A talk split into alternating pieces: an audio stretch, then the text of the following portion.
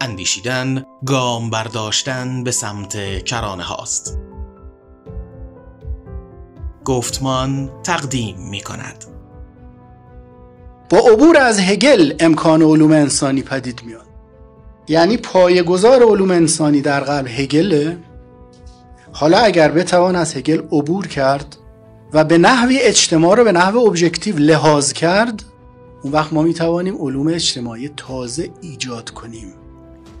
این اپیزود دومین بخش از درس گفتار دکتر سید حمید طالبزاده است با موضوع تطورات شکلگیری علوم انسانی در غرب مدرن که در همایش جهان انسانی حکمت اسلامی در دانشکده ادبیات و علوم انسانی دانشگاه تهران و به همت کانون اندیشه جوان در بهمن ماه 1393 ایراد شده است.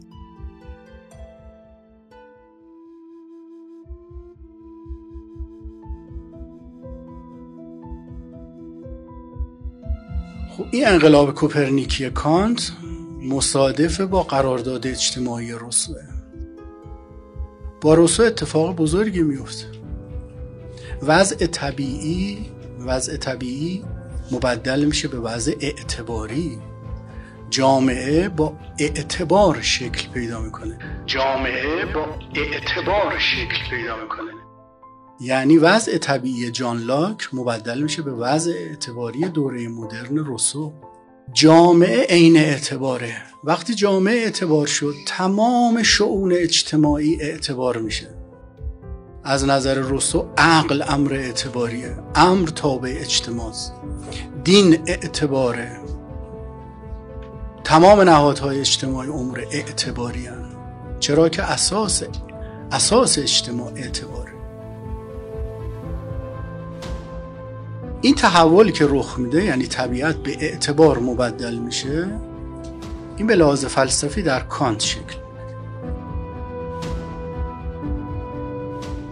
کاری که کانت می‌کنه این است که تمام تمام عالم طبیعت را برمیگردونه به مفاهیم مفاهیم محض. مفاهیم محض یا مقولات هستند. که بنیاد آگاهی را از طبیعت شکل یعنی دیگه طبیعت بر اساس الگوی مشابهی به نام ریاضیات که هم در نفس صدق می‌کنه هم در عالم طبیعت اداره نمیشه بلکه تحولی پیدا می‌کنه در نفس. و مفاهیم یا مقولات میشن محور محور آگاهی یا منات منات آگاهی ضروری و کلی. این چیزی است که در کانت به ابژکتیویته تعبیر میشه. ابژکتیویته مفهوم مدرنه ما در تاریخ در تاریخ تفکر چیزی به نام ابژکتیویته که کانت میگه نداشتیم. با ابژکتیویته کانت مجددا حقیقت و یقین به هم پیوند می‌خوره با ابژکتیویته کانت مجددا حقیقت و یقین به هم پیوند می‌خوره اگر تا به حال محور محور یقین بود اگر یقین اساس بود و حقیقت در زل و زیل یقین مطرح می‌شد حالا با کانت و ابژکتیویته کانت مجددا حقیقت با یقین یکی میشه اما حقیقت و یقین به معنای مدرن کلمه. دیگه این حقیقت و یقین به معنای مطابقتی که در تاریخ فلسفه بوده نیست بلکه این این مطابقت عوض میشه. این مطابقت مطابقت اشیاس با ذهن اشیاس با مقولات. این تحول که رخ میده بر اساس این تحول عالم طبیعت به معنای تازه اعتبار میشه یعنی به معنای ابژکتیو به امر ابژکتیو اعتبار میشه. این امر ابژکتیو بر اساس مقولات ذهن تبیین میشه.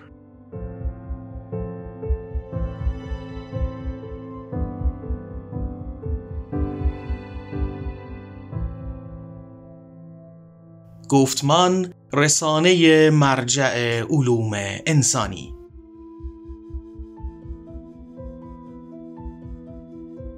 اما سوژه‌ای که دکارت درباره اون سخن میگه من استعلاییه من استعلایی کان سوژه حقیقیه. من استعلایی یعنی من شبه متعالی. شبه متعالی از ابژکتیویته.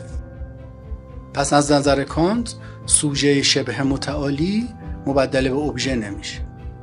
نمی‌تونه مبدل به ابژه بشه چون خودش شرط ابژکتیویته است.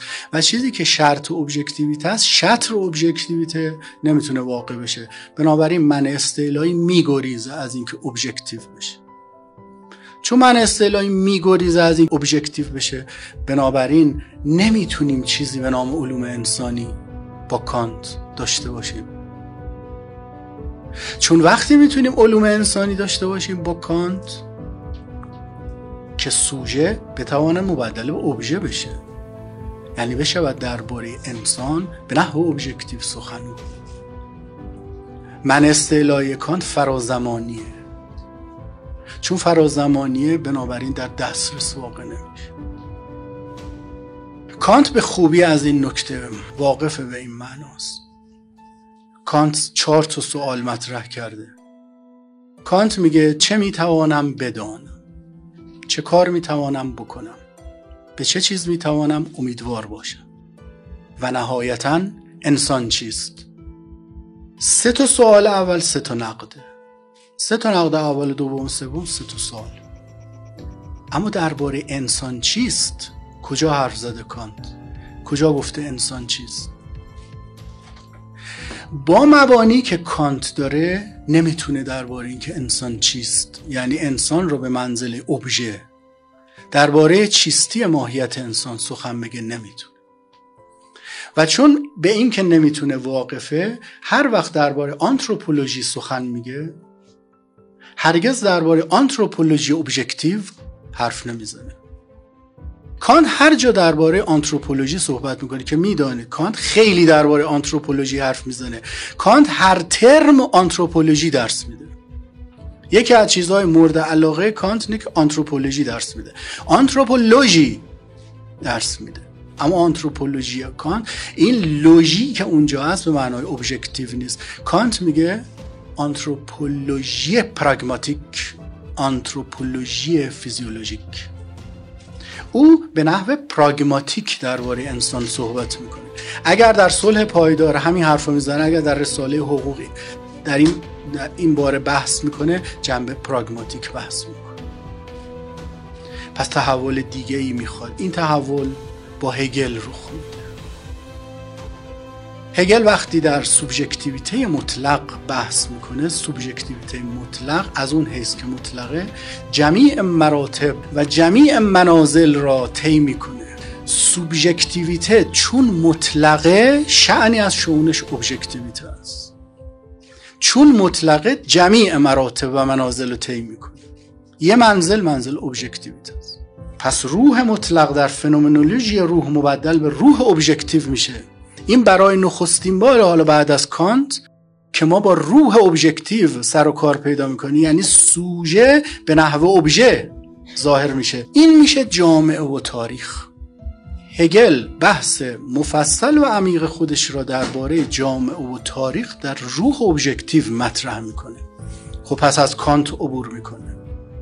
و نشون می‌دهد که میشه روح را به نحو ابژکتیو لحاظ کرد. اما روحی که هگل میگه روح مطلقه و جامعه انسانی صرفا به مسابقه نمود روحه نمود روحه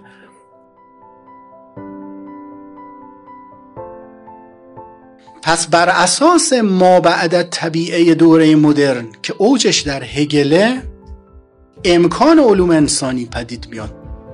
یعنی حالا می شود به امکان objective شدن اجتماع فکر کرد. اما در هگل هنوز این اتفاق نمی‌تونه بیفته چون با هگل هنوز ما بعد طبیعه حاکمه. و برای اینکه بتوان درباره علوم انسانی صحبت کرد باید بتوان اجتماع رو به نحو objective لحاظ کرد.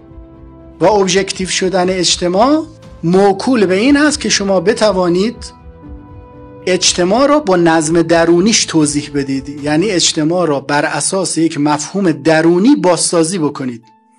این با هگل امکان پذیر نیست. چون هگل برای هگل اجتماع جلوه روحه. و شما نمی‌تونید اجتماع رو منفک از روح لحاظ بکن این است که تحول دیگری لازم میاد. و اون تحول عبور از هگله. با عبور از هگل امکان علوم انسانی پدید میاد. یعنی پایگزار علوم انسانی در قلب هگله. حالا اگر بتوان از هگل عبور کرد و به نحوی اجتماع رو به نحو ابژکتیو لحاظ کرد اون وقت ما می‌توانیم علوم اجتماعی تازه ایجاد کنیم.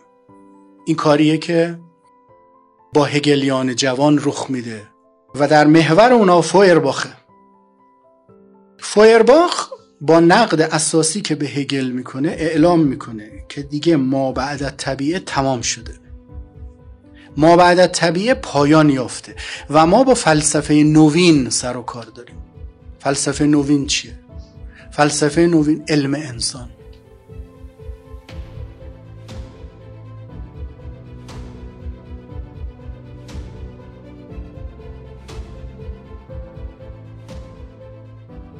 فویرباخ بهش میگه علم انسان.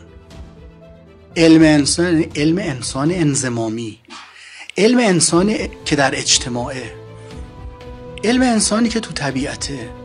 نه علمی که با روح پیوند می‌خوره و باش فلسفه تاریخ شکل می‌گیره. اون نه. علم انسان. اما اگر علم انسان بخواد شکل بگه یعنی انسان به منزل اوبژه لحاظ بشه وقتی انسان بخواد به منزل اوبژه لحاظ بشه کی؟ اوبژه چه ویژگی داره؟ اوبژه معروض زمانه. اوبژه از کانت به بعد وصف ذاتیش زمانه.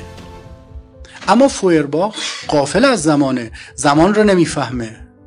بنابراین چیزی که او به عنوان علم انسان تأسیس می‌کنه ویژگی اساسی ابژکتیو نداره. گفتمان را در اینستاگرام، تلگرام، یوتیوب، ساندکلاد و کست باکس دنبال کنید.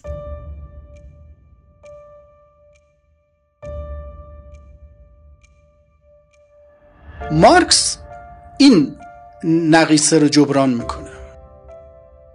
و اجتماع از نظر مارکس به مفهوم praxis که praxis یه مفهوم تاریخی یه حقیقت تاریخی یه عمل تاریخیه مبدل میشه. بنابراین امکان ابژکتیو شدن جامعه پدید میاد این یک راستا این یه راستاست که میره.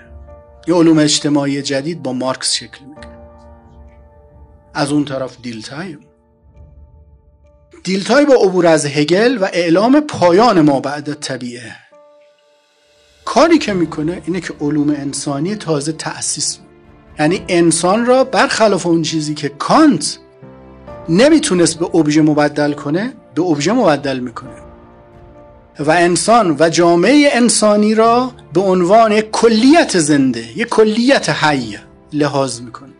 این کلیت حی باید مقوله داشته باشه. یعنی مقولاتی باشه که نظم درونی او را شکل بده.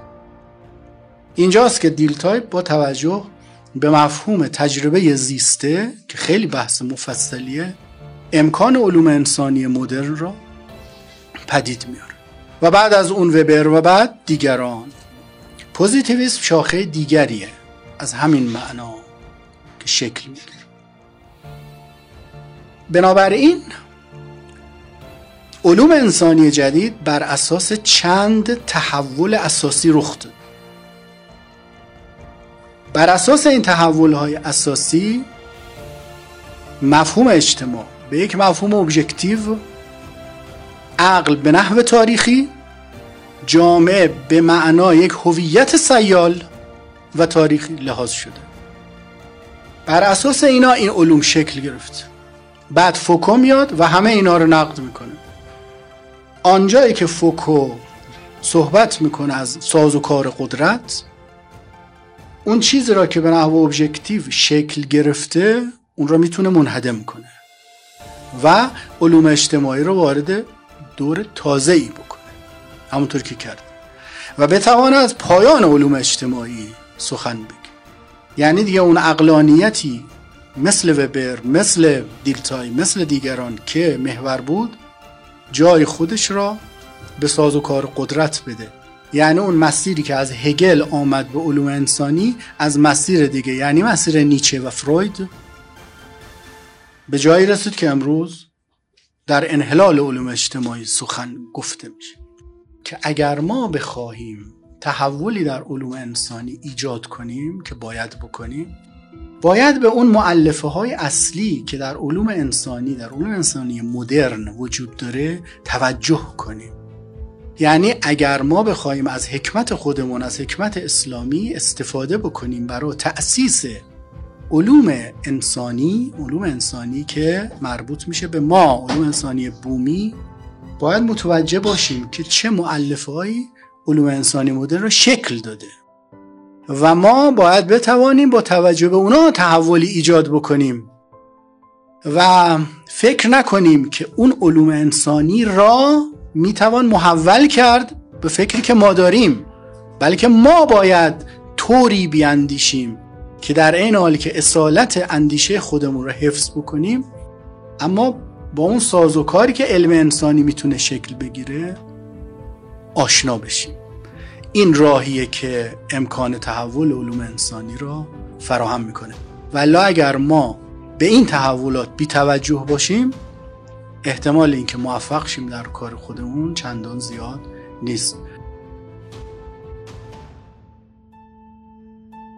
برای دریافت این صوت و صوتهای دیگر به سایت گفتمان مراجعه کنید. لینک سایت در توضیحات اپیزود قرار داده شده است.